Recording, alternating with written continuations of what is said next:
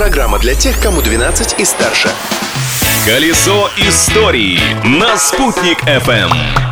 Всем большой солнечный привет! Сегодня 11 июля, и Юля из Анбердина готова стать вашим гидом в путешествии по истории этого дня. За мной!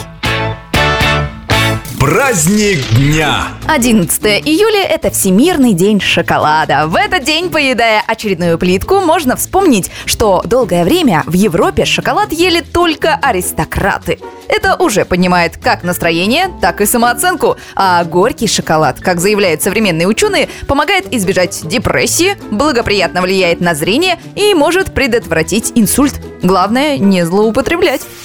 Изобретение дня. А в 1893 году в этот день японский предприниматель Какити Микимото с волнением поднял с дна океана корзину с устрицами. Вскрыв раковины, он, вероятно, радостно прокричал Акаримаста! что с японского переводится как «получилось». Три года понадобилось Каките, чтобы вырастить в устрицах небольшие круглые жемчужины теплого бледно-розового цвета. Так мир узнал, что такое искусственный жемчуг. Точнее, как искусственно вырастить натуральный жемчуг. Событие дня. А в истории Уфы в этот день произошло важное культурное событие. 11 июля 1989 года в Уфе во второй раз распахнул свои двери татарский театр «Нур». Впервые труппа, название которой на русский переводится как «Луч», дала свой спектакль в 1912 году. Самое интересное, что организатором целого театра стала молоденькая девушка. Кроме того, 19-летняя Сахиб Джамал Гизатулина-Волжская стала первой актрисой среди всех тюркских народов.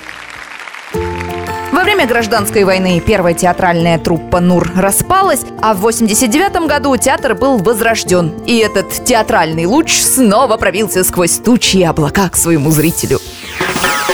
Как говорил именинник этого дня итальянский модельер Джорджо Армани, настоящая роскошь. Говорить то, что думаешь. Я же, Юлия Санбердина, сегодня имею возможность говорить то, что знаю, и эту возможность не упущу, уж поверьте. Так что новые истории из истории завтра.